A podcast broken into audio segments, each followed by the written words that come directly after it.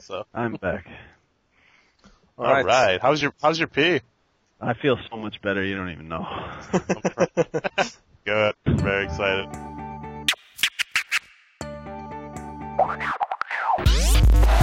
Yo, it's Elder Geek, and you listening to Elder Speak, the podcast for the lead. Take a listen and have a seat. It's the best podcast out there. There ain't no choice. You're gonna get seduced by Rand's buttery voice. Mods coming at you, going for that Viking kill. Keep the ladies up all night talking about Silent Hill. Then we got Patrick. The next part of the song. He'll own you so bad you feel historically wrong. Gavin ain't a buster. His money never gets spent. He'll return his laptop and then he'll pay his rent. Then we got Dan, and he must confess. He ain't no Nintendo fanboy, but he's got 3DS. Coming up next is Elliot, and he's got a lot to say. Makes some videos and plays Shin Megami Tensei. Robin ain't no commie. He'll get the ladies to bed. The only socialist thing about him is he loves Pokemon, Red. Red. The latest member of the crew, showing up a little late. This guy ain't Nate Dogg, he's a dog named Nate. Yo, it's Elder Geek, and you listening to Elder Speak, the podcast for the lead. So take a listen and have a seat.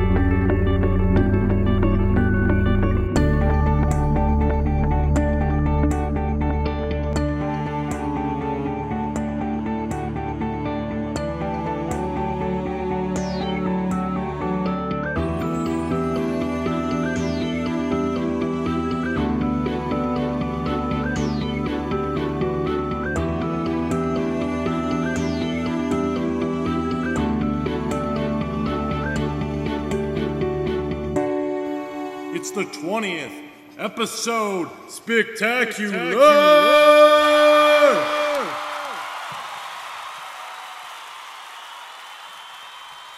All right, welcome to Elder Speak, everyone. This is episode 20. Uh, Yeah! Woohoo! and, you, and you probably just heard an awesome intro by Kip, who's also here today. That's right. I'm here. That's when you say hello. And uh, and for the second time, we actually have Nate as well. Hello. Here. Uh, so we're doing a new thing. We're trying to introduce the um, the uh, topics of the show before we actually start off, so you guys will know if you want to listen to or not. Obviously, you should listen to anyway, just because we're awesome. But uh, either way, uh, here we go. Uh, as usual, we'll list uh, the games we've been playing, and I'm sure we have some interesting titles in there. Uh, we go through the news, which is uh, kind of spe- spectacular this week. We have a lot of of good news this week. But most importantly, importantly, we go through the question of the week, as always. This week we actually do what we call 2D versus 3D gaming, and what we mean by that is, in light of all the recent 2D games that are kind of awesome that have uh, come out in recent times, uh, we sort of want to compare the two and and discuss the differences while while sort of um, um, uh, well, yeah, comparing their quality and if if if it's really necessary uh, anymore to to sort of distinguish the two as much. Um, and so yeah, let's just uh, get right into it. Kip, what have you been playing this week, man? I have been playing Assassin's Creed, and I want to know when that game gets good.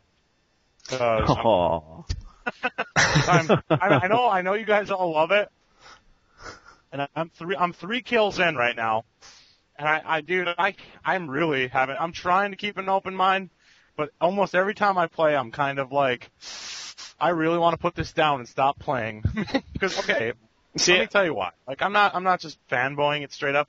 Okay, the primary action button being like bowing like your head pisses me off.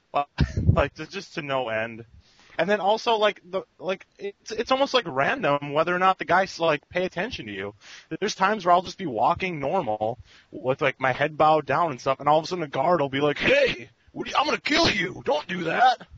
And I'm like, why? Why? Like I'm not doing anything. I'm riding my horse.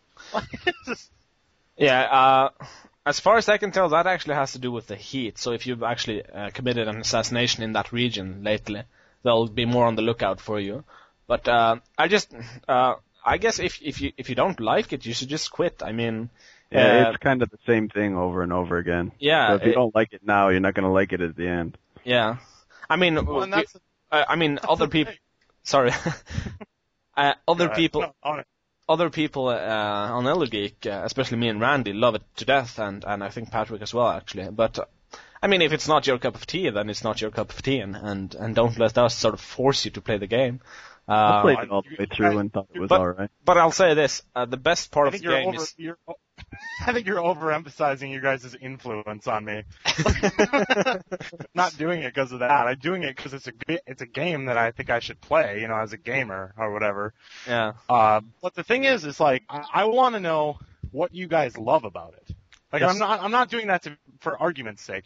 I really want to know because I'm really having a hard time seeing anything like really good about this game, and I know a lot of other gamers really like it. So I, I want from people who like it what they like about it. Well, for me personally, the best part is definitely the story, uh, especially towards the end. Um, it's the kind of thing you could you could go and, and research and find out. Oh, uh, they're actually pretty right about this. Or oh, this actually happened, and and you know, it's it's really interesting and and uh, and it sort of uh, plays to my personality a lot with uh, with the whole religious uh, political views of the game. Um, Mhm. So, so for me, that's the big part. But I, I also really like the combat, uh, uh, just because it sort of makes you feel like this this killing machine, this fluid uh, assassin. And you know what the combat reminded me of? Did you ever play like the really old Prince of Persia? The I'm talking like really really Yeah. old. The Yeah, the 2D ones. You have the sword fights. Yeah. And you had to like time the sword to clash it and stuff. That's what it reminded me of. I thought that was fun because of that. Yeah, uh, you're, you're pretty. That's a pretty good point, actually. Uh, I didn't really think But, of um, it that way. Doesn't it? I mean, once you learn the counter kill, I think you even said this like two weeks ago, Mott's like, Hmm. once you learn the counter kill, doesn't it basically become like a baby's game?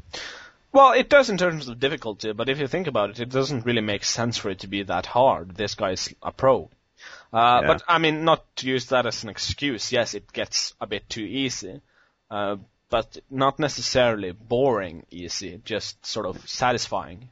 I viewed it as more of playing through a story than being in a fighting game. Yeah. Bec- Uh, my I- favorite I part guess- of that game was killing somebody in a crowd. The whole crowd just runs screaming from you. I th- I just I loved that part. That cracked me up. Actually, when I finished the game, I would constantly go back to it. I, I think I even went back to it a few months ago and uh, and just sort of walked around the cities, uh, absorbing the life and just then just taking it. Uh, and, and killing people in the street one after the other. So That's the That best should thing be I've like a quote on your profile. yeah, Yeah. absorbing life, then taking it. Taking it. Um, but you know, at the same time, though, I think that brings up an interesting question that about gaming in general. Just that, hey, maybe this should be next week's topic of discussion. Can gameplay be um, neglected if it, if the story is good enough?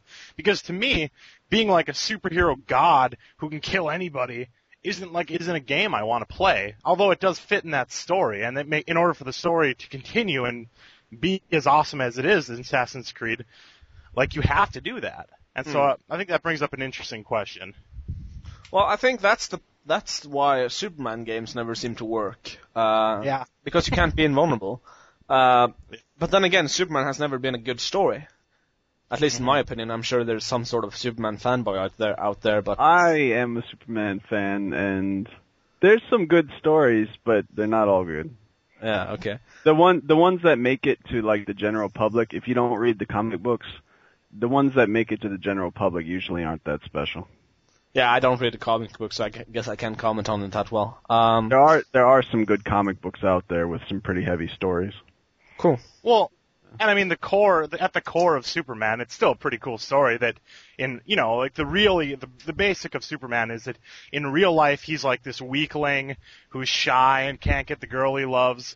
But in his superhero life, he, he's a superhero that's in, unstoppable, and I mean that relates to geeks everywhere. You know what I mean? That's Well, why yeah, we play that- video games. The lonely loser part, at least. Well, no, and I mean that, that that in your geek world, you're like a superhero. oh You yeah, know what sure. I mean? Like very knowledgeable. That makes you powerful. Blah blah blah blah blah. That's that's what video games are about. Same thing with Peter Parker. You know. Yep. So Uh, but but back to the point. Um, I mean, Silent Hill has never had good gameplay. I love it to death. It's one of my favorite series. Um, so I definitely think that story can can uh, win over. I, I think I even mentioned this in a comment recently on on, on the forums uh, that I'll play a good game or a bad game for a good story any day, but I won't necessarily do it the other way around.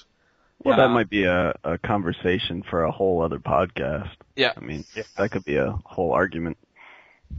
So, but um, but in ter- in terms of Assassin's Creed, I do think it has some has, has some fun gameplay. I think the climbing in that game is just entertaining to watch. Uh, Yeah. it's, The it's not, were really good. yeah, it, it's not difficult, no, but I mean, it's it's fluid, it's dynamic, it's it's really nice to watch. And some of my uh, buddies actually think that uh, Assassin's Creed is a great game. They've never played it, but they love the game, so that should say something, I guess. Um, so- and no, I think I think that's the I think that is the story with Assassin's Creed a lot of times because I find the most difficult parts of the game have nothing to do with like the story at all. It's Hmm. like, oh, hey, map is really confusing right now, so I don't know where I'm going. Or another part is like, oh, I'm having trouble like my, like I'm having like clipping errors trying to climb this tower and it won't let me climb to the right part. Like th- those are the parts I'm finding that are like f- so frustrating in the game is that it's just not reactive. Or I'll try to jump to something and it'll bring me somewhere else.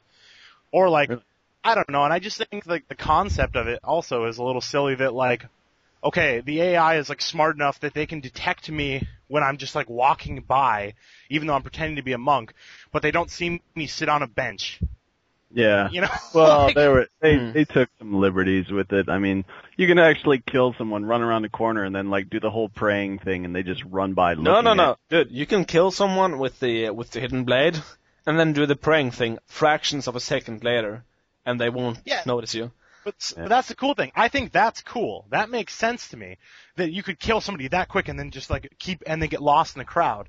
That's the appeal of the game. What's stupid is I'm bringing out my giant broadsword. I slash guy across the chest. Guards chase me. I go around a corner. I sit on a bench and they run by.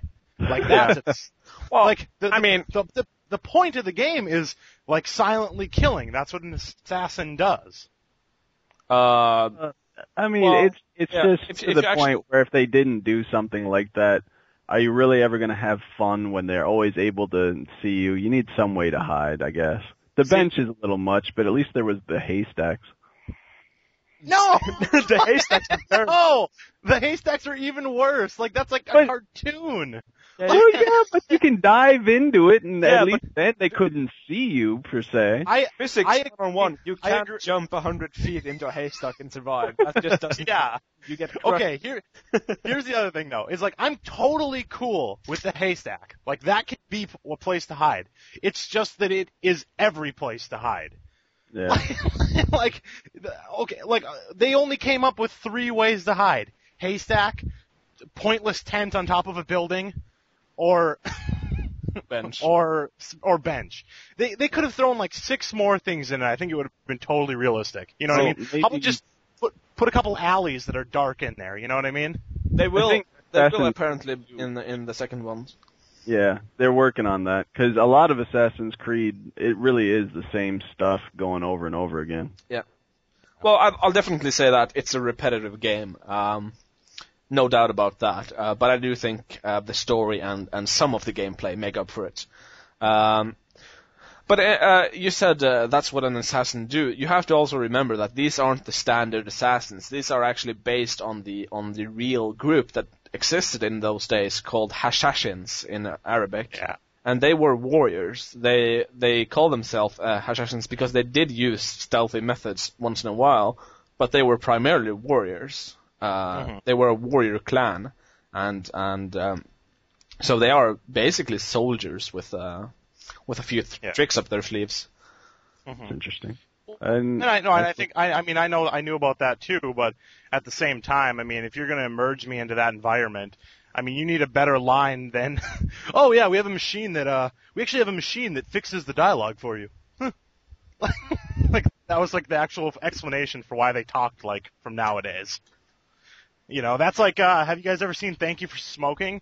That's like when the guy's like, "Oh, well, why can't we have cigarettes in space?" It's like, "Oh, all oxygen environment."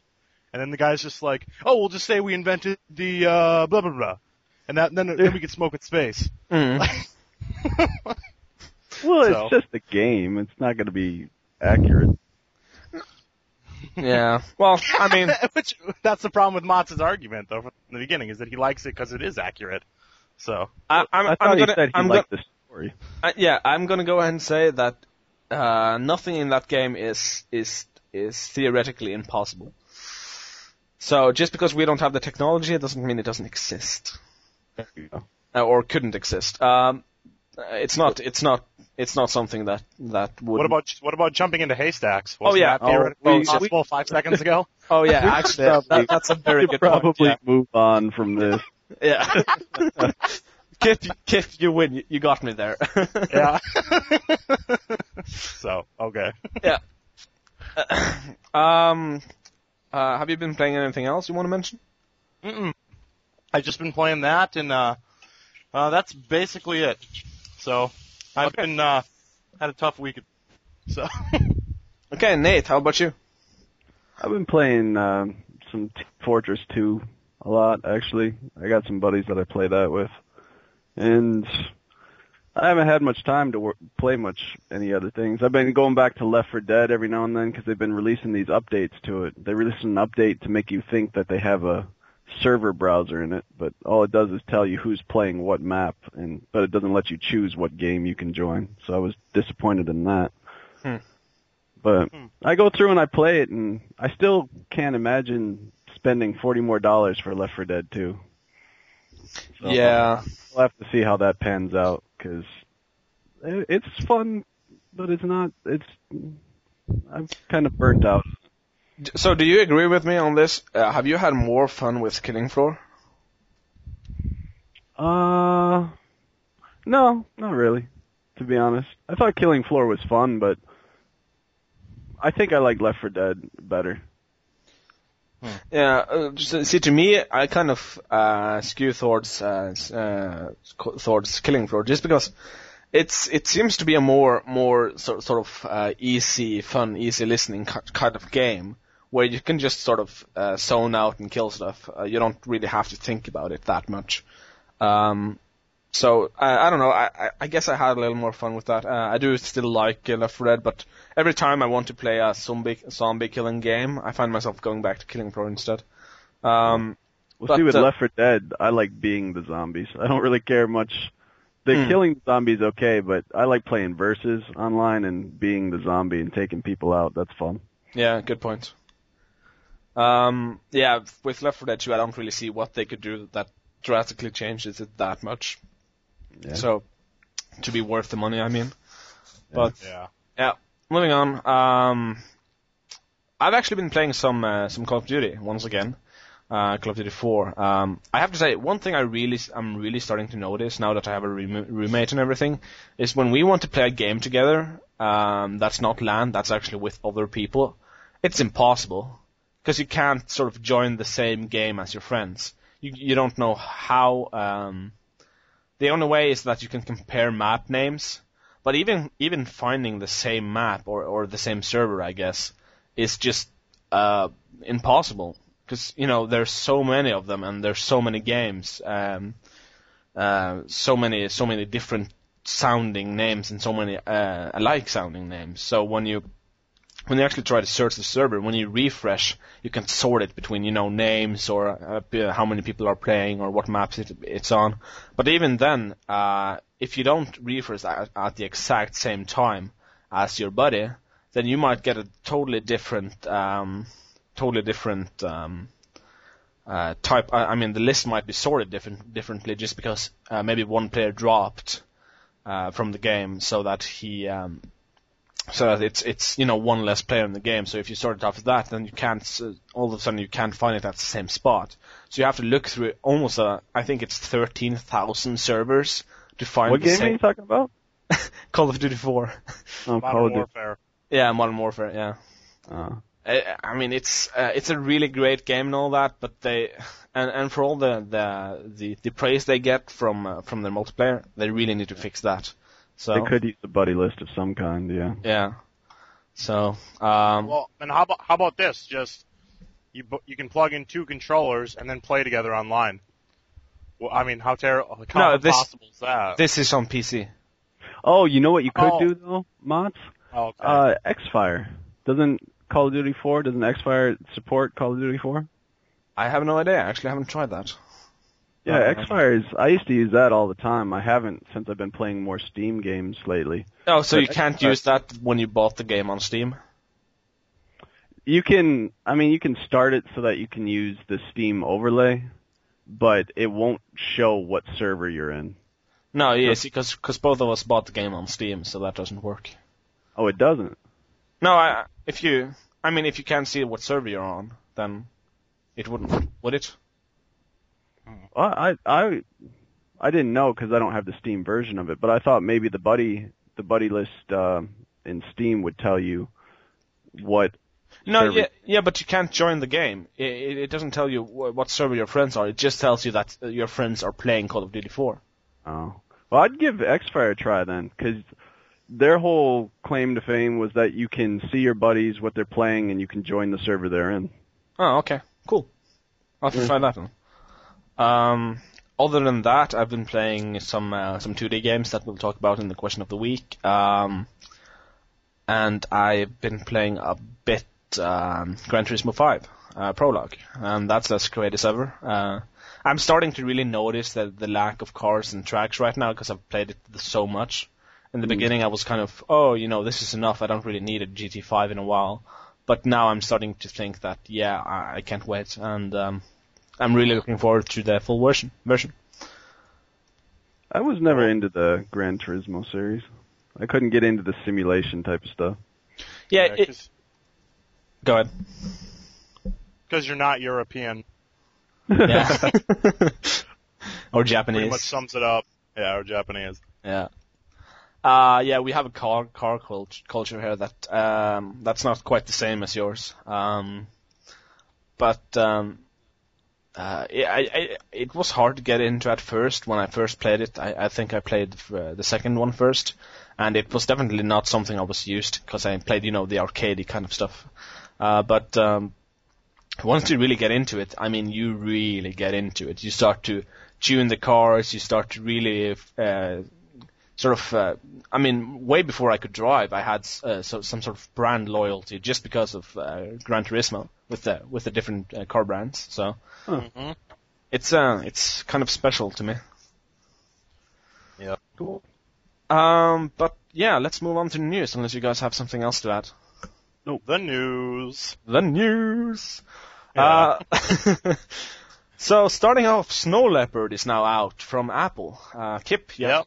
You have some comments about that? Oh, I have all kinds of comments. So I'm literally holding it in my hand right now, and I'm Awesome. pretty excited about it. First of all, it's uh basically a more efficient version version of Leopard, and it's only twenty nine dollars to upgrade. And if you didn't buy Leopard for one hundred and twenty nine dollars or whatever it was originally, um, you can upgrade straight from Tiger to Leopard for twenty nine dollars, which is amazing. I mean, that's like if you compare that to Windows, going from XP to Windows 7 is going to cost you over a hundred dollars.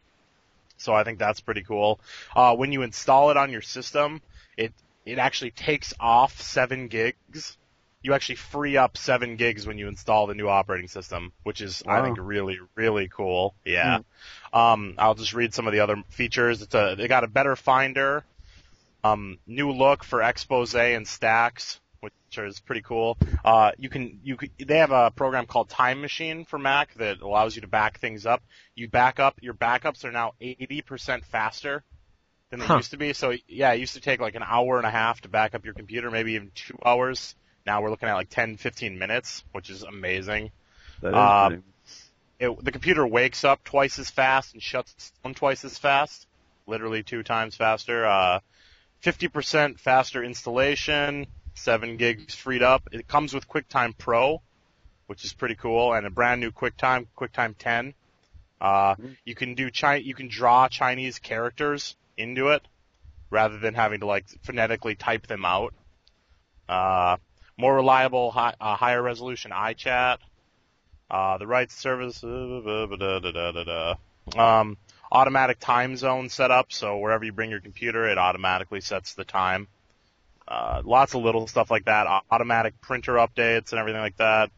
Easy PDF selection, and then uh, the the coolest thing is Safari now can bring up um, like two, three, four, five, six, seven, eight, nine, ten, eleven, twelve web pages at once, and you can look at them all at the exact same time, which I Uh, think is really, really cool. wait, so, so so- so like the tabs in in in No, Firefox and You- stuff.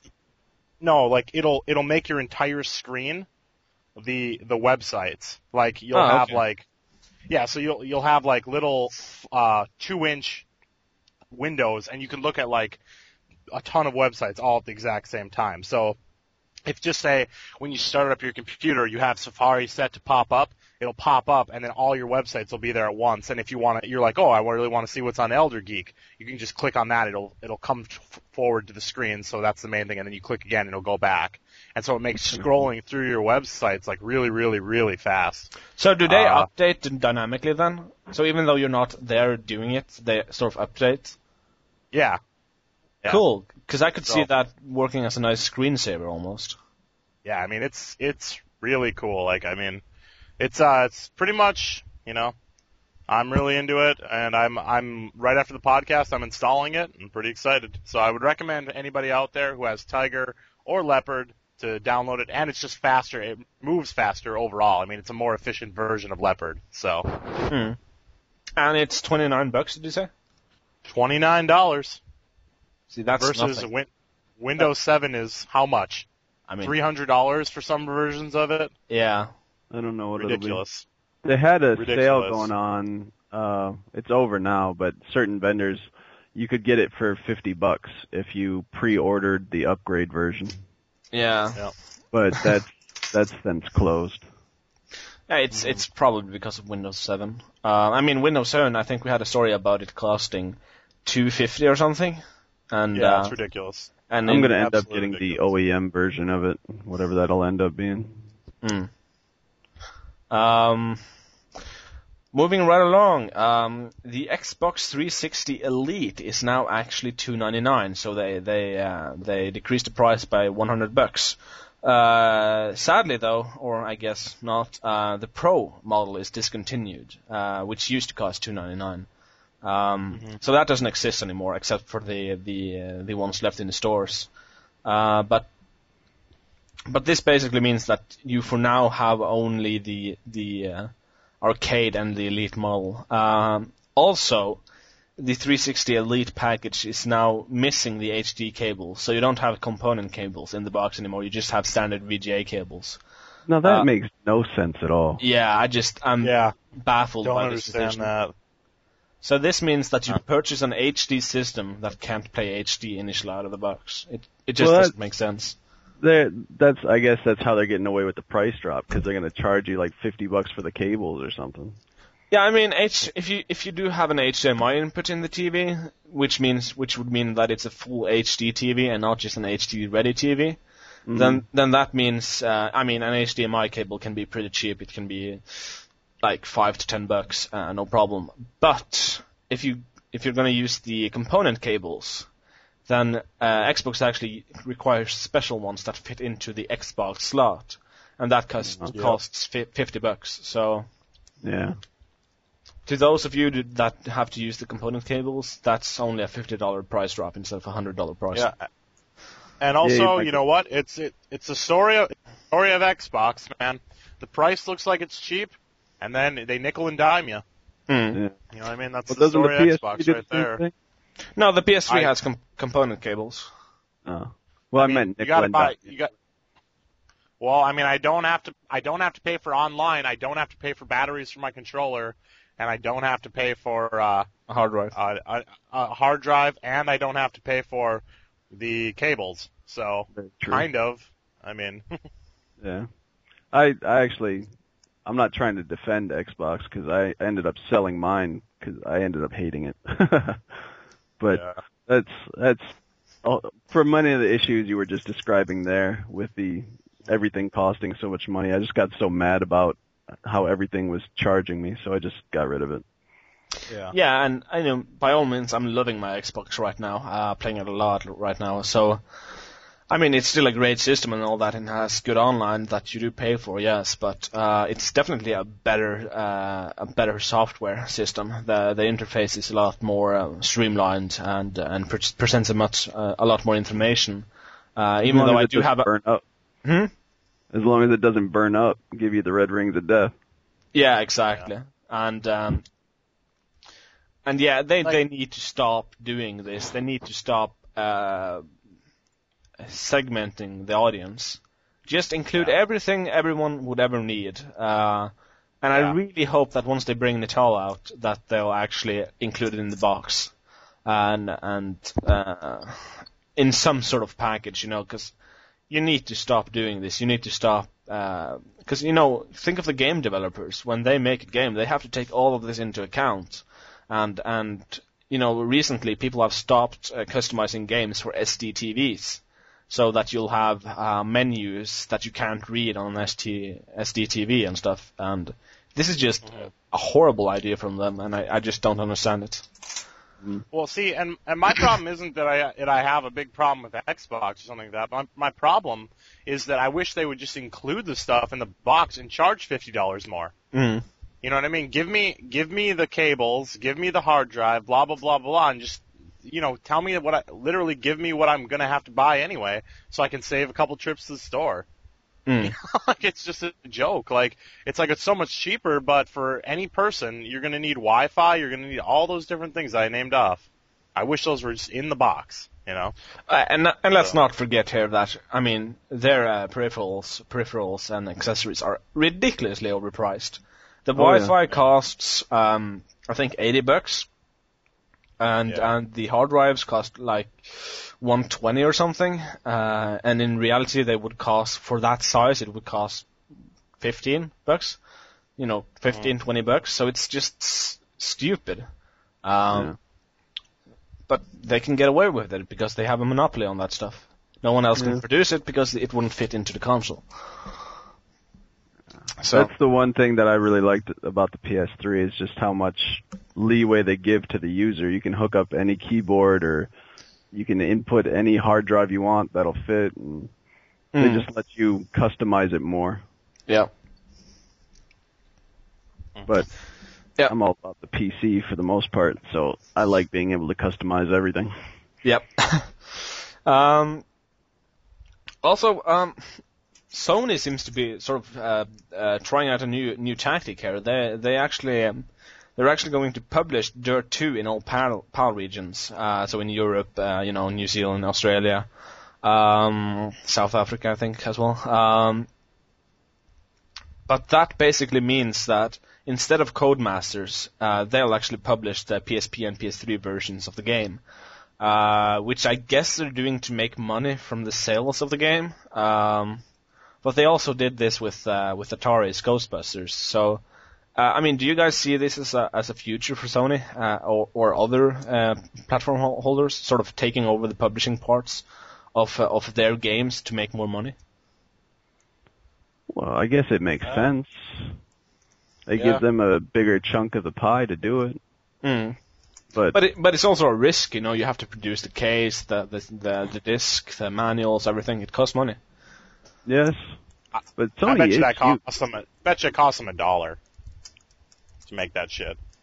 I don't know. So Yeah. I bet it doesn't cost much. I mean, I guess they they're doing the advertising as well then, if they're publishing Yeah. it. So that costs a lot of money at least. Um, if they do it properly. That Um, that does cost a lot of money actually. Yeah. Well, I mean, not if not if what's going on is they're just taking the commercials from other countries and bringing them over. No, but they know. it's not the production of the commercial that's that costs a lot of money. It's the it's the airtime.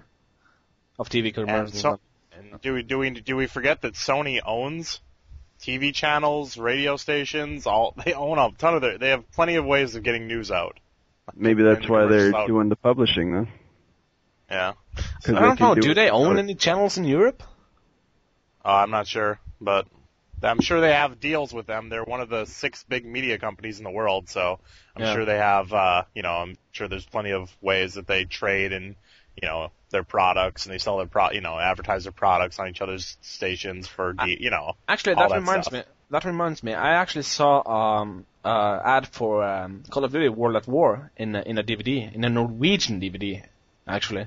So Okay. they're st- they're starting to. I don't. know, Is this common over there? Them them uh, advertising games uh, in you know movie theaters on or on DVDs or something. I've started seeing it. I went and saw. I can't remember what movie I was at, but they had a preview for a video game, and I thought that was kind of odd. It wasn't like the full movie screen film preview, but it was just like this screen that popped up before all the movie previews. Strange. So Yeah. I guess that they're just Also- branching out. Also, I've seen uh, like for when I rented the Blu-ray version of Wanted, there was a behind-the-scenes thing for the Wanted video game. Same thing with The Matrix.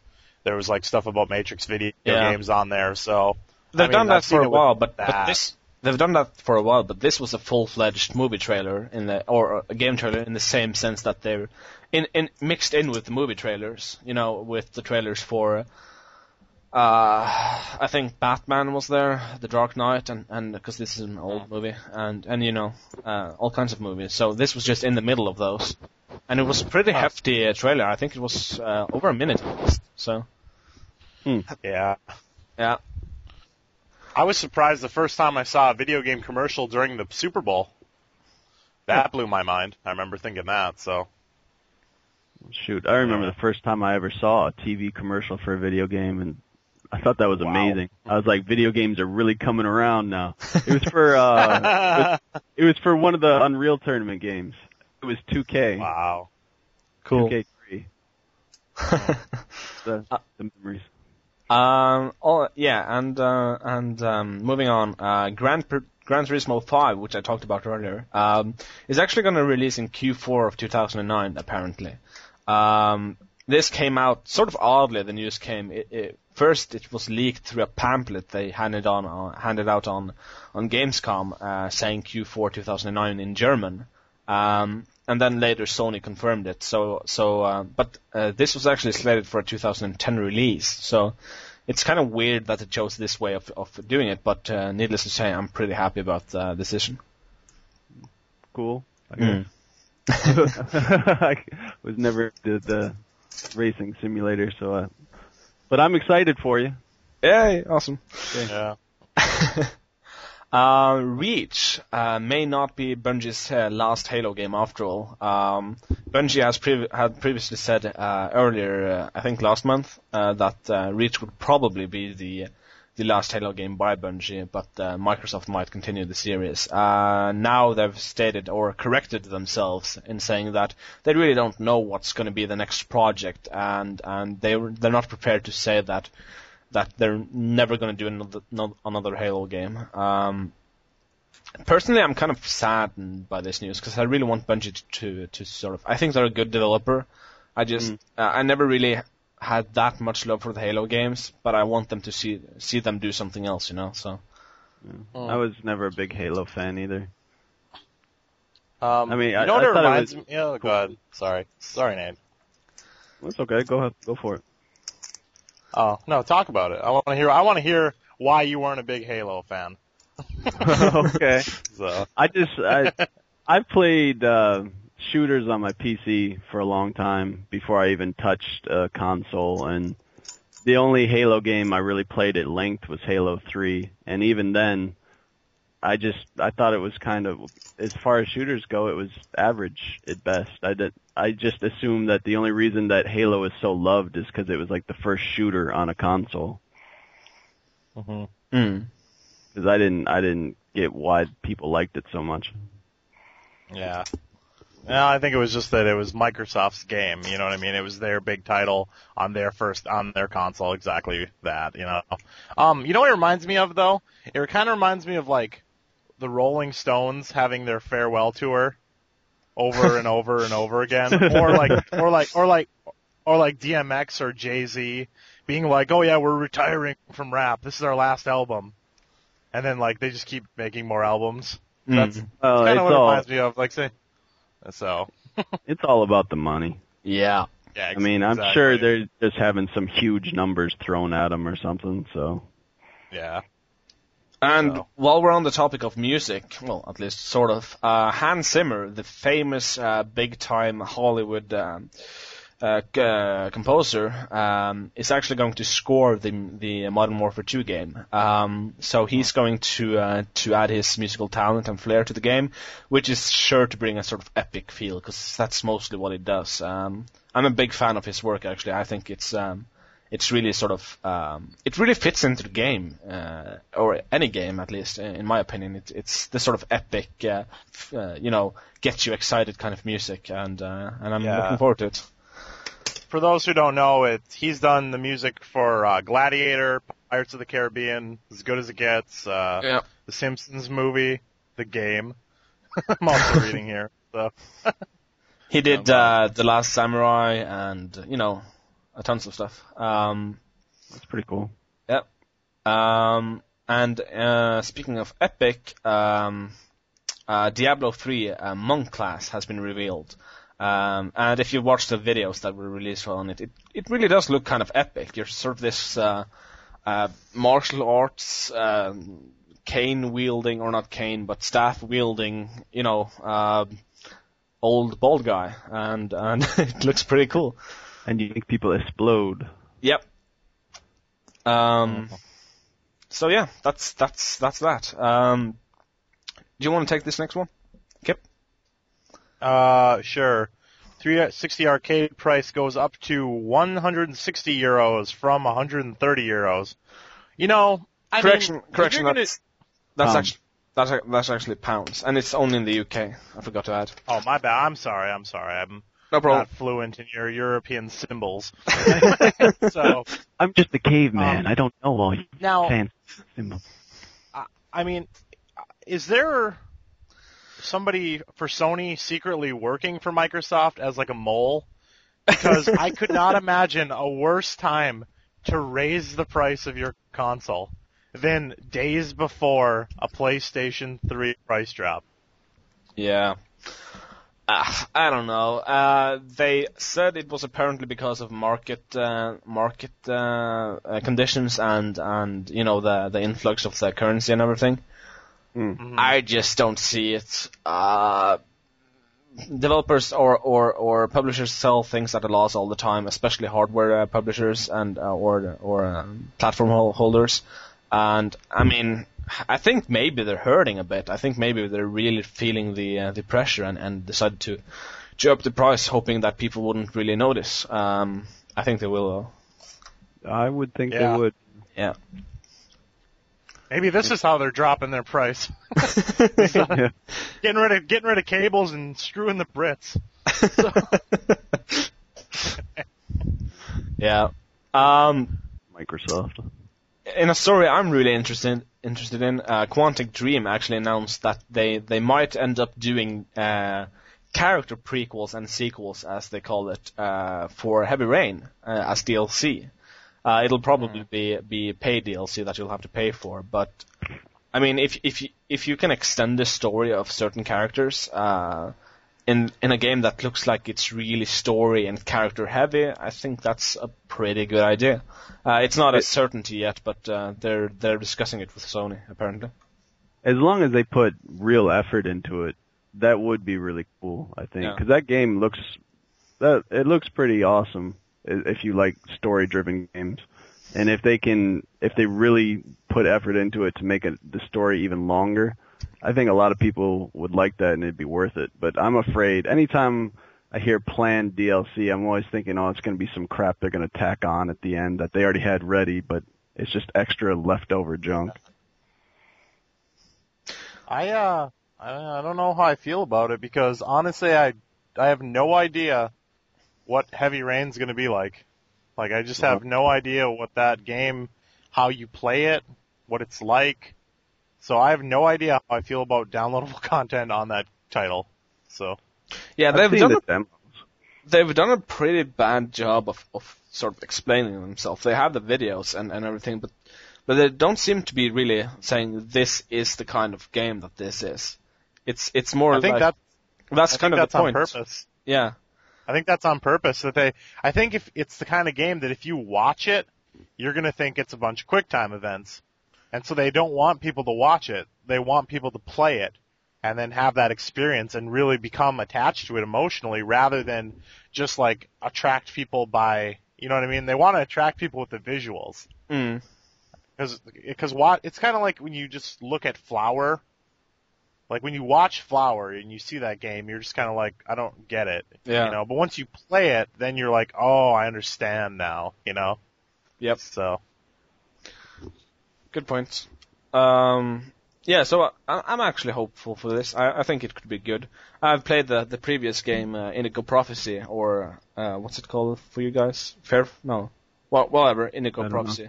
Uh, and uh, it has a different name in America, but um, it's. Uh, I mean, I, I'm guessing it'll be kind of like that at least. So, uh, and for that game, I would really like this kind of thing. So I'm just hoping for the best here. Um, but if you remember uh, Ghostbusters, uh, the PS3 version of that was actually kind of lame. Uh, it, it it looked kind of terrible. Um, the graphics were really really gimped compared to the 360 and PC versions of the game. Uh, it turns out right now that uh, Terminal Terminal Reality is actually patching in pixels to the game to make it look better. Uh, I think that's a first for uh, for any games uh, to to to patch the visuals of the game. Um, yeah, I'm gonna say yay, but probably too little, too late. Yeah. yeah. I don't know. I thought. I mean, I didn't. I didn't notice a difference. Like, you know, I, I played it on my HD TV and I thought it looked really good. So Hmm. I I wasn't like this looks shitty, you know. I didn't. I haven't played any of the versions, so I can't really comment on it. But that seems kind of weird that they're just packs, patching some visual stuff. Mm. But then Yeah. again, a lot of games add visual updates. They just don't solely add the visual updates normally. Yeah, I, I think the thing with with this was that it wasn't really HD properly. It was um, apparently it was uh, the pixel count was somewhere around the 600 mark, uh, and you know that's not really excusable uh, on the PS3 or Yeah. 360 for that matter. Um, So, is it gonna is it gonna look better? It- now, essentially, should the PS3 version look the best, or no, it's just gonna be the same. I think it, it, you'll notice in it. see? That's ridiculous. Yeah. No, also I mean I mean the same uh, compared to the 360 because it looked worse before. Yeah. So worse. Yeah, I'm saying like if if you're gonna if you're gonna release a patch, um, how long after the game comes out? Shouldn't it be even more polished? You know, then ugh, it just seems Well, stupid. You know, what I The, mean? the thing is that they're like just now, adding. now in, your game's up to par. Like I, I think they're just adding in pixels. So so I mean Yeah. you'll see more detail that was already there. You know. yeah. So But I mean, I just think it'd be a little bit more polished because they've had even more time. You know, I- it just it's a stupid concept to me all around. I guess. Just Yeah. seems really dumb to me. I can't imagine that ga- that game sold really well. I mean, yes, it's Ghostbusters, but the people that that buy games on in- impulses these days never watched Gold- Ghostbusters. They're too young Yeah. for that, so for that, but whatever. Um, okay, so a while ago, um, it was announced that StarCraft and Diablo 3 wouldn't feature LAN um, uh, features, um, uh, which Yeah. which which kind of pissed off a lot of people. Um 'cause you know traditionally, uh, at least Diablo 3 I know was played a lot in LANs, um, um, at least up here. So it's it was a weird decision, but it was um, it was grounded in the fact that they didn't they didn't want the game pirated, so that so that you know removing that sort of removed the uh, the the ability for people to have the full experience without actually buying the game. So now you have to buy the game. But they recently announced that uh, StarCraft 2 and, and Diablo 3 would feature what they call semi semi LAN, um, which means that you'll still have to buy the game and hook it up to the internet uh, to play, but you only have to. Uh, it only authenticates it once, and and then after that you can basically do whatever you want. um, making you able to, to play LAN, though you'll have to have the the uh, the uh, uh, the internet on at all times. So it's it's weird. It's uh, I guess it's a good enough kind of thing. Better Um, than nothing. But yeah, it's better than nothing. But I would really like to be able to to have people over and and play the game. Um, and not have to, you know, buy a new Switch so that I could so that I could give them internet or whatever. So Right. yeah, but whatever. Um, I guess this is is good enough, or as you say, better than nothing. Um, but um, moving on to some more uplifting and exciting news. Uh, um, we actually featured, uh, or or um, we're displaying right now a countdown on the site. Uh, that's at six days and how many hours right now? Uh, six days and um, Four hours, 17 minutes, and 48 seconds. Yay!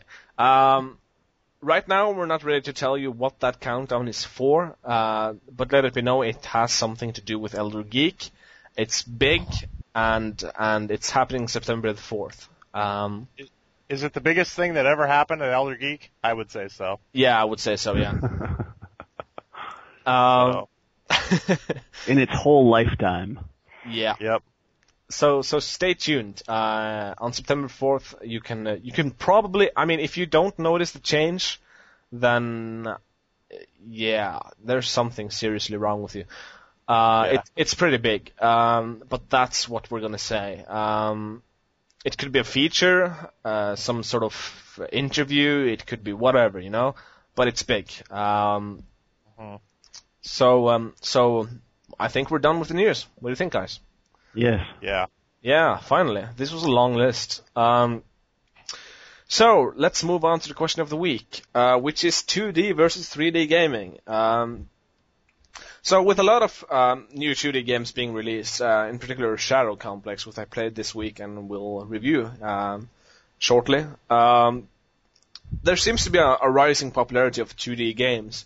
And what I sort of want to ask is, is, is does that mean that perhaps uh, 2D could do the same things as 3D? C- Could could could it sort of um, be equal now? Could we sort of stop distinguishing the two? Hmm. Well, there's always going to be uh, a difference that you can distinguish, but I think it it's coming down to now the game's audience of do you want people to have to learn how to play or do you want it to be kind of intuitive in a way? Because the 2D side-scrolling games, there's something anyone can understand. It's like you move one direction and you move up and down type of thing but you get into 3D games and you add a, just another layer of complexity. So it, I think it'll be really depending on the type of games people want to make and for what audience. Yeah, There's, there's always going to be a level of skill that you need to distinguish. I, I'm saying skill, but I'm not sure if that's the right word for it. I guess you could also make the argument that that, that the whole value proposition that's currently in use. I mean, uh, so far we've only seen, uh, or I mean, uh, traditionally 2D type games have always been uh, lower priced or or a downloadable game, uh, with the exception of the few of a few games like, for example, uh, Street Fighter 4, which uses a 2 2D perspective at least. Um, Yeah. 3D. so, so, so I mean, with with Shadow Complex, Complex, with I, which I spent uh, upwards of ten hours uh, completing uh, the first time, and it's a game that you can with huge replayability. So, I mean, I'm already going back to it just to find all the stuff and collect all the things. Uh, I guess what I'm thinking is um, that's a ridiculously cheap game for for its value, in my opinion. Uh, it, it should should should it be acceptable once again for people to release 2D games like that at the full sixty dollar price? I was actually going to ask you about that. What is uh, Shadow Complex selling for? Twenty dollars Uh, 15, US? Fifteen dollars. 1200 points. So, and you said you get ten hours. You, you At got about ten hours out of it. Yeah, at least the first time around. That honestly, there's a lot of games that, like full 3D games, that have even shorter time than that that are selling for the full game price. So considering how good that looked, and if you really liked it, that's I would say that'd be worth a full price. I Mm. mean, what what's really distinguishing it that makes it cheaper, other than they're making it cheaper 'cause they want to? I think it's 2D. I mean, it's it's. Uh, I guess you could say it's it's the 2D perspective. I think they actually used 3D graphics in it, and I mean they Oh, yeah. use the Unreal Engine. So so, uh, it's. I mean, it's a high production value game. It looks phenomenal, and it, it's uh, the the. I mean, yes, uh, certain part, parts are lackluster, but so are other games, 3D games. So uh, from what I can tell, people are sort of, sort of inherently um, assigning lesser value to 2D games. Um, Oh. And I, I'm not sure I agree with that. Uh, I see their point, but at the same time, I see the uh, the opportunity for games to to uh, to start doing this again, to start experimenting with the 2D 2D uh, perspective. Hmm. Well, I was gonna argue a little bit about the lesser value, just because it doesn't necessarily work. What I was thinking of, because I was thinking of all the fighting games that have come out recently, because it's also been kind of a fighting game rejuvenation this last year with Street Fighter 4 and BlazBlue and King of Fighters, and there's does Tekken come out this year? Uh, Yep. Yeah, but that's 3D. Oh, is Soul, it? Ca- Do they Soul Calibur for PSP. Soul too. Calibur? Yeah. And those all use the 2D perspective. I mean, they have 3D graphics, but they're all on a 2D plane where you're just going forwards and backwards. But I guess fighting games, I mean, those are those are all full price games, but those take those that's a separate type of genre where there's a lot more to it than just the 2D plane Mm. because you got all the combos and the competition and the online. Yeah, I mean, um, I guess this is sort of genre genre specific. Um, uh, people have always um, had a thing for 2D 2D fighting games. Uh, Yeah. It's it's it's a genre it's a genre that hasn't really evolved since it was created, basically. Not really, in my opinion. Uh, but that you look at, for example, Shadow Complex, which is an action action adventure game. Um, and then you look at something like Uncharted. Uh, they're both pretty similar games in gameplay, actually. You can climb, you can shoot, you can, you know, uh, they actually have the same voice actor, uh, which looks looks the same as the, as Nathan Drake. So, I mean, the production values in this game is is pretty significant, uh, even though it's a 2D game. Yet it sells for for for fifteen dollars about. Um, maybe maybe the difference is in the type of production because like with the shadow complex for instance you're going to have some i know the characters and a lot of the stuff in it are fully 3d and they move around and stuff but you don't have to render a full 3d world like if you have a building or something like that you only have to see one or two sides of that building versus like a full 3D game where you have to render the entire building top to bottom, the roof, windows, and all that stuff. So some of the price break might come in there. good point, Joe.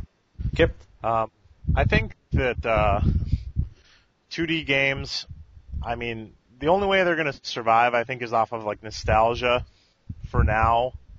But inevitably, I think they're probably on the way out. I, I, the first thing I think you got to say is that real 2D games today really aren't 2D. I mean, they're just they're just made to look like they're 2D. I mean, they really are 3D. Like even like the PixelJunk games, they I mean, they are 3D in the extent that I mean, you move on an XY, but it's it's not like it's a traditional 2D title by any means. Okay, and then uh, I guess I'm kind of conflicted about this one. I guess about this question of the week.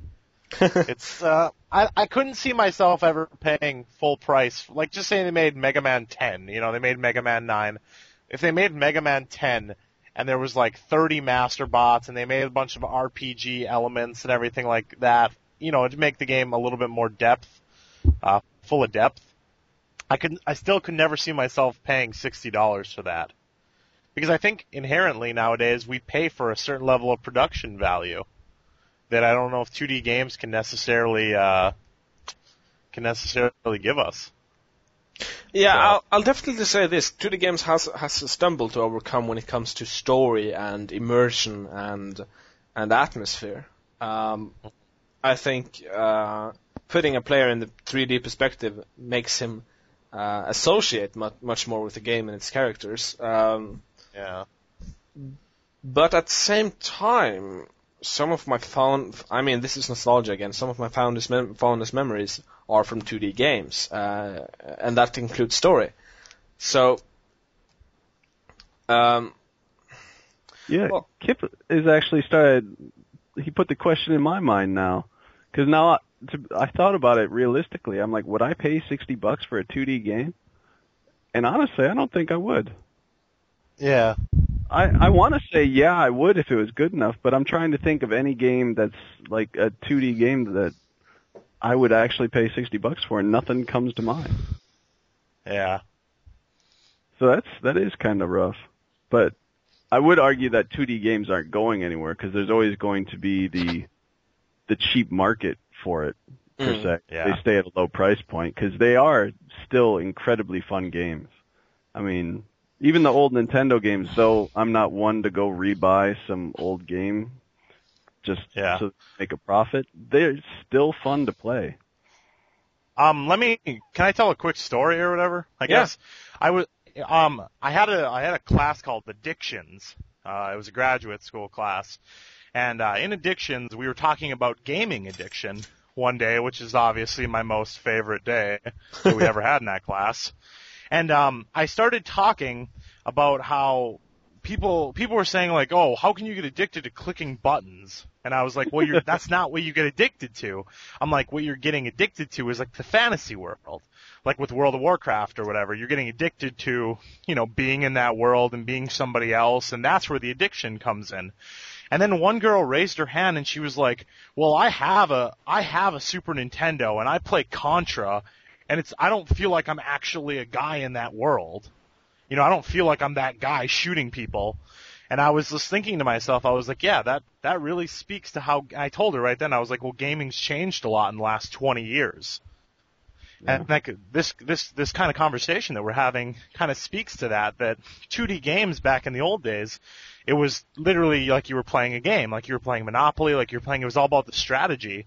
Versus today, like nowadays, when I play God of War or one of these other very epic, you know, Gears of War kind of games, I, mm-hmm. it's a total different, it's a total different experience than it was playing Punch Out or Contra or, you know, Super Mario World back then. In the fact that you're playing to be immersed, to be part of that, to make yourself feel cool and awesome. You know, like, but you didn't play Mario to make yourself feel cool. You know, like, Very, So- it's very good. That's a good point, actually. Yeah. It's very true. Those old games, just the way you said it, they are kind of like playing board games. It's like you're separate from the game, you're moving the pieces, but you're not Yeah. involved in it per se. It's fun to play, yeah, but it doesn't bring you in. very good point. Yeah. Well, Um, so. What that's I- what I pay sixty dollars for nowadays. That's my point, I guess. And I, that's why I think none of us can say that we'd pay sixty dollars for a 2D game. So Yeah, I, I, I mean, the more I think think about it, uh, and in the terms of the most recent game I played, Shadow Complex, uh, I don't know. I, I, I really love the game. I could see myself play, paying uh, sixty bucks for it, but I would have to be really hyped to do so. I would have to be really into, uh, uh, pay attention to the game. This game, I kid you not, I played it so that I could talk about it. Uh, uh, because of this week's question of the week. I was totally surprised. I had heard good things about it, but I had the opinion that, uh, or the assumption that it was going to be a fine game for a downloadable game. But right now, I'm thinking it went beyond that. I thinking it, it I'm thinking it went into the the realm of the of the AAA ti- title, the AAA title. Um, uh, it, that- of course, it, it of course does have it does have its problems, and and and to be honest, most of them are rem- reminiscence uh, problems of other games. I think the story is lackluster in that game, um, um, but that's not because of the 2D perspective. That's because of it. It was based on a book that's not very good. Uh, you know, it's it's just um, and uh, and uh, I mean um, the voice acting is fine, but the script is written by a comic book writer, uh, and you know, Yeah. uh, not to not to to be too negative on on comic books, but they're not exactly known for their stellar dialogue. So yeah. uh, it's it has some problems, but it, none of them have to do with 2D 2D perspective. It's all about Yeah. game design, uh, uh, and not about the, the graphics or the or the presentation uh, presentation. Um, but I mean, we should we should move on from, from Shadow Complex and and you know what other games do you think do you think qualify as as this sort of 2D game that's gone beyond the simple downloadable game that's that's that's sort of uh, has the, the the the mark of quality that could com- be compared to full fledged uh, 60 bucks uh, retail games. Hmm. Well, I can say both PixelJunk games at least at least have difficulty level of full fledged games, but I wouldn't say. I mean, I don't I don't think they've crossed any boundaries. I mean, they are just like little pick up and play games still. So Well, there was there was one the uh crap. The name has just completely slipped my mind. But the Sackboy game, Little Big Little Planet. Big Planet. Little Yeah. Big Planet. Now Yeah. that is a 2D That's- game Yeah. with 3D graphics, but I mean that they've done so much more than just have you know the 2D side scrolling with all their extra tools, their community support. Mm. That's It- a. I actually forgot completely about that game. Um, Yeah. That was an And- incredible point. That negates everything I said about not paying sixty dollars for for 2D game. Yeah. I'd pay a, I'd pay a hundred dollars for that game, man. yeah. Also, that I mean, essentially, essentially, logically, that is the biggest game that's ever been made because there's Yeah. over a million levels. Mm. So Well, that that game survives on its community. 'Cause Yeah. if you think about if they only released a set of maps and or a set of levels that you ran through and that was it and you were done, people wouldn't pay 60 bucks for that. But because No. they included the whole tool set, the whole community support, that's a game you could play forever potentially if you never got sick of the little sack boys. Mm. yeah, And I also want to mention t- to, to sort of further this, the discussion here. Uh, I remember seeing comments and and uh, you know forum posts about how come so many people look forward to this game before it came out. It's not even 3D, and and you know comments like that from from users and and and people on the internet. Um, so I I do think there's there's some sort of um, decreased. Uh, I mean, 2D games uh, don't carry the glory they once did, and, and that's pretty obvious, I think, to many people because of the rise of 3D 3D games. But I, I think we should be careful to, to sort of um, exclude them from from the uh, from the ball game. Oh, absolutely. I guess it all depends on what level those 2D games are taken to. Mm. because um, Al- I'm not I'm not even sure how to qualify that exactly. But if it's your standard game that just well, God, that's hard to say. 'Cause there's some Yeah. I wanted I was gonna go on and say like once you play through the levels, you're done and that's it. And you there's nothing to go back to. But then there's full 3D games that you play through the levels in like 10 hours or less, and you're done, and they're still 60 bucks. Mm. So I don't know if it's all perception or what it is exactly. I think it is actually. Yeah, no, I think it goes back to my point though that there there's a level of immersion immersion that you don't get from 2D games. You know, Yeah. when I go through when I go through God of War, which is a game that you only really need one playthrough to get everything out of it. I mean, unless you're super hardcore, and it's like you know that's it. That's the reason you play that game though is for that epic feeling, and that's what sets it aside from a 2D game. So Mm. It's true. that's that's what that's why I can play that game for ten hours and you know and that's why I can play that game for ten hours. It's kind of like going to the movie theater versus renting a movie. You know, what do you pay? Why do you pay the seven ex- seven dollars? Because you're getting that experience. You know, Yeah. versus just renting That's a the pretty good three analogy. Later, actually.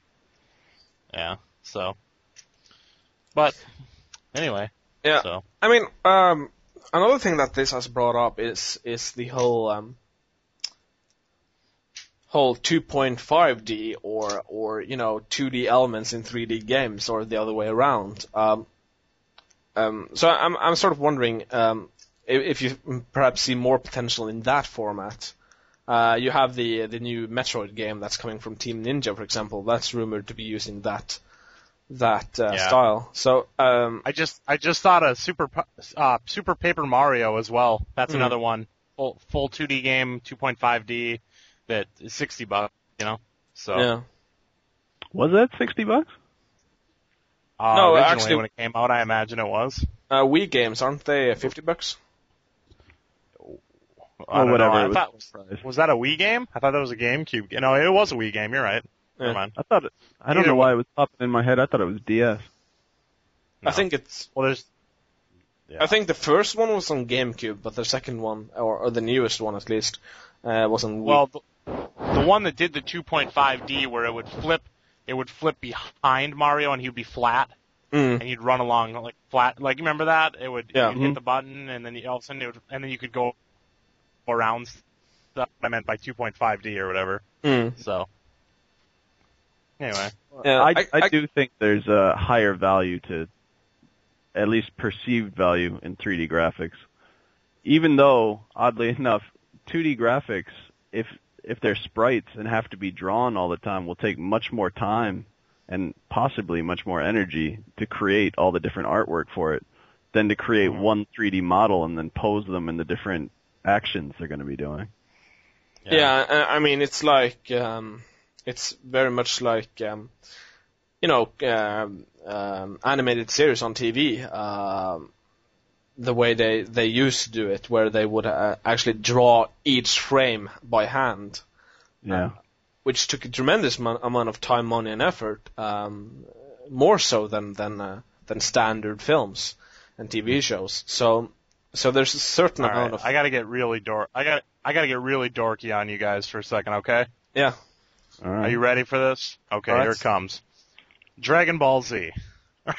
so, starting with that.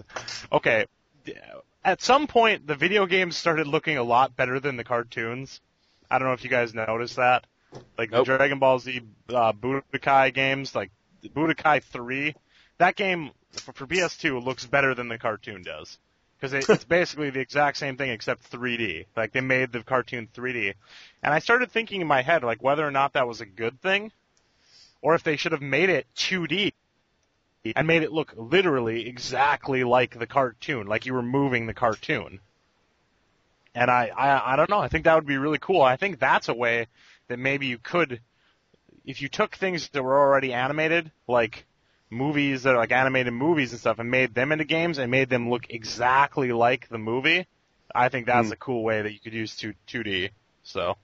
Yeah, I, I guess this brings in the the uh, the cel shading argument that you can actually make 3D games look 2D by using very uh, intuitive or dynamic uh, cel cel shading.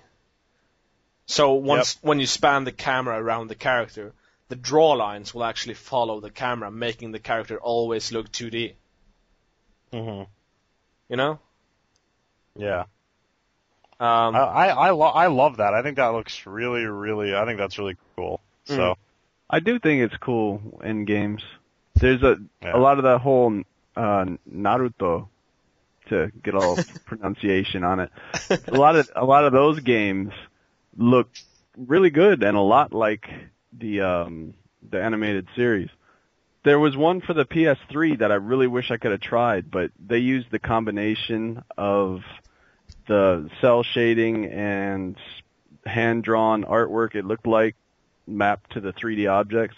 It looked really good. I like the whole kind of animated drawn look that they're coming out with. yeah.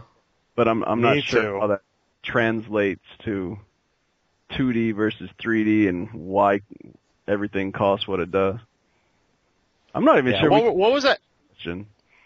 What was that game, Nate, that you uh that you were into? That it's made by Humble Heart. Oh, um, Dust, uh, Elysian Tales. I can find yeah, the web- Elysian Tales. Oh my God! Everyone who's listening to this podcast, go look up Elysian Tales because it looks phenomenal. Yeah. So Don't be afraid by the opening uh, screen on the in the video. yeah, Keep watching because it gets amazing. yeah. Now, there's That's a question. Now, would that's an XBLA game, but what makes a downloadable game cheaper versus a full-on sixty dollar game? I'm now, since we've been talking about it, I keep questioning it in my mind because I do automatically almost always think that if it's some small 2D game, that it's not going to be a sixty dollar game, or at least I won't spend sixty bucks on it. So I'm trying to figure out in my mind why is it that I have this opinion, even without realizing it. I think it's because we still we like the brick and mortar stuff. We like um, we like having the the our thing, uh, something we own, well, at least theoretically, uh, in our hands. Um, we like we like displaying it in the shelf. We like all that stuff, um, and and we demand it to be cheaper because you know we think that producing the dig, the, the disc, producing the cover, the manual, and all that stuff uh, takes a lot of money, and and so they need to price it more. Obviously, that's not the entire truth, but um, yeah, I do think that there's room for games to be uh, more expensive on downloadable servers uh, services. Uh, I mean, Steam is a good example of this. They they do not full price games, but I think there's like a five dollar difference um, on on new games coming out uh, at the same time uh, in retail They- and in Steam. They usually only do that if you pre-order it. Because once the release date is out, I bought a couple games for five dollars cheaper. They have pre-order specials, Mm. but once it, the game's actually released, it goes back to full price. Okay. So you got to figure they make a lot of money on that then. Um, but I've been buying most of my games lately from Steam. It seems like Mm. So would you do the same thing um, uh, with uh, with PS uh, PS3 or Xbox? Then would you use the games on demand service instead of going to the store and buying the game? I guess it depends on how long it takes to download and how easy it is to use. I, I've just downloading demos when I had Xbox seemed to take forever compared to Steam has it set up pretty good where I'm downloading, you know, like a 12 gig game in less than an hour. Okay, cool. So So so it- it's so it's more about that, and if if it's Yeah. if, it's, if it, it's less hassle and and, uh, and takes less it's really about convenience. That's the only Yeah. reason I've I've been doing Steam is because once it's downloaded, it takes very little time to set up, and I can just delete it anytime to get free up some hard drive space, and I can re-download it at any time as, as long as Steam doesn't disappear on me. Okay, so with the same, um, let's say um, a 20 gig game uh, gets released on Steam and and uh, and in retail, but it gets released in retail and on Steam for 30 bucks, and it's a 2D game with a lot of praise. Would you then do the same, even though it would take a lot of time to download? Ah, it's hard to say. Uh, for me, it's all about the time. If, if it takes less time for me to go to the store, pick up a disc, and come home than it does to download, I'd probably just go to the store. Okay. So So so so there's no value in the in the physical copy then.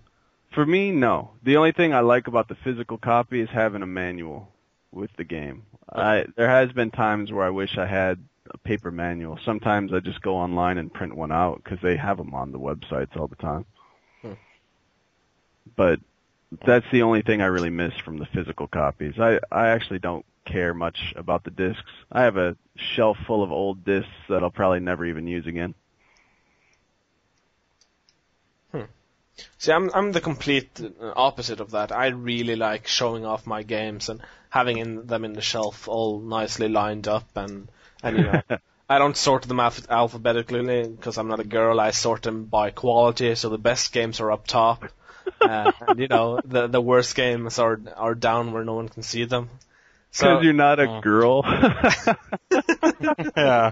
Because only girls sort things alphabetically. exactly. Yeah. Um, let me t- let me tell you, Mats, why you're doomed. This is Oh, what's going to eventually just- happen. I, I I I do know that. this is well, but this is what's going to happen, and you're going to have you're going to get stuck with this really hard choice that a lot of music people who like music are stuck with. Right now, I know a ton of people who still like buying CDs because they like having the CD. But the problem is is nowadays on iTunes, uh, a lot of times you'll get an extra song or two if you buy the album on iTunes. And I think that's exactly what's going to happen with video games as well. That uh, it's like, oh, if you download the game, you get this exclusive content, versus if you go to the store and buy it. And that's how they're inevitably going to get you. And because they want to do that because it saves them money. You know, if they don't have to print the game as many times. Hmm. You know. See, the thing is, right now though, that that you know, um, game stores um, usually sell the the, the consoles uh, at about the same tr- uh, price as the as the um, as the price they get get them for. I mean, they make ten, fifteen dollars max. You know, it's not really that Yeah. big of a margin. So so they have this sort of chokehold on on the platform holders to say you're going to release games for us uh, so that we can make money on the games, or else we're going to stop selling your consoles. So I think you need to get rid of that problem first before we'll see that start really catching on. Um, that problem, I don't foresee that being a very big problem because Walmart is always going to carry them because they don't care. You know what I mean?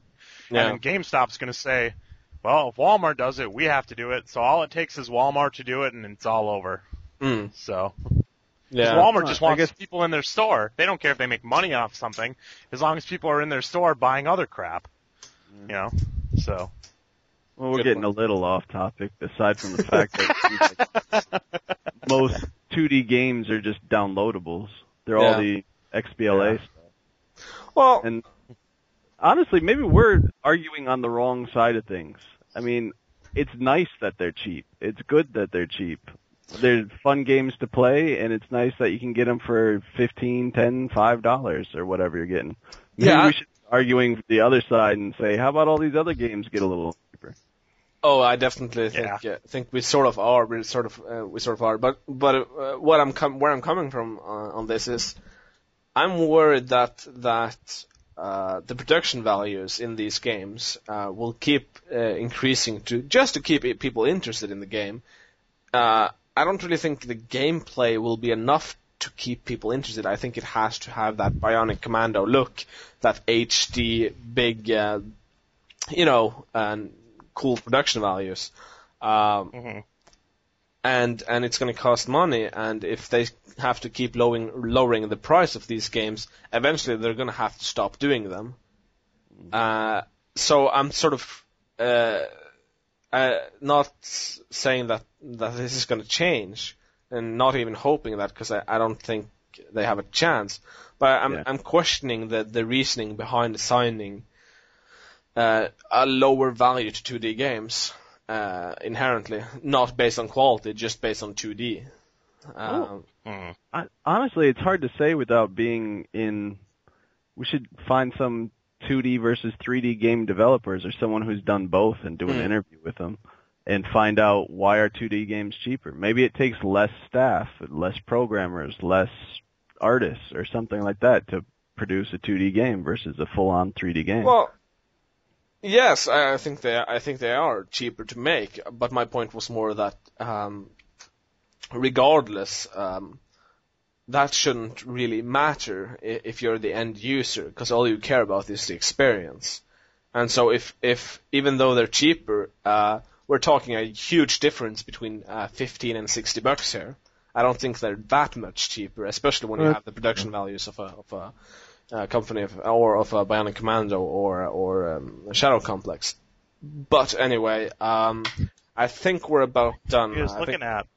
I think we've uh, beaten beaten this topic to death. Um, yeah, yeah. So um, so I think uh, I think that's it for this uh, this week. Um, I'd like to remind everyone to go to YouTube and subscribe to our videos um, and uh, sign up for the forums and, and join those. Keep a lookout for the uh, for the countdown and and and uh, come on come on the site September fourth to see what happened. And uh, and yeah, follow us on Facebook or join the group. I mean, and and follow people on Twitter and stuff. Um, and that's about it. Goodbye, guys. All right, bye-bye. Okay. Uh, talk to you later, guys. Thanks for listening.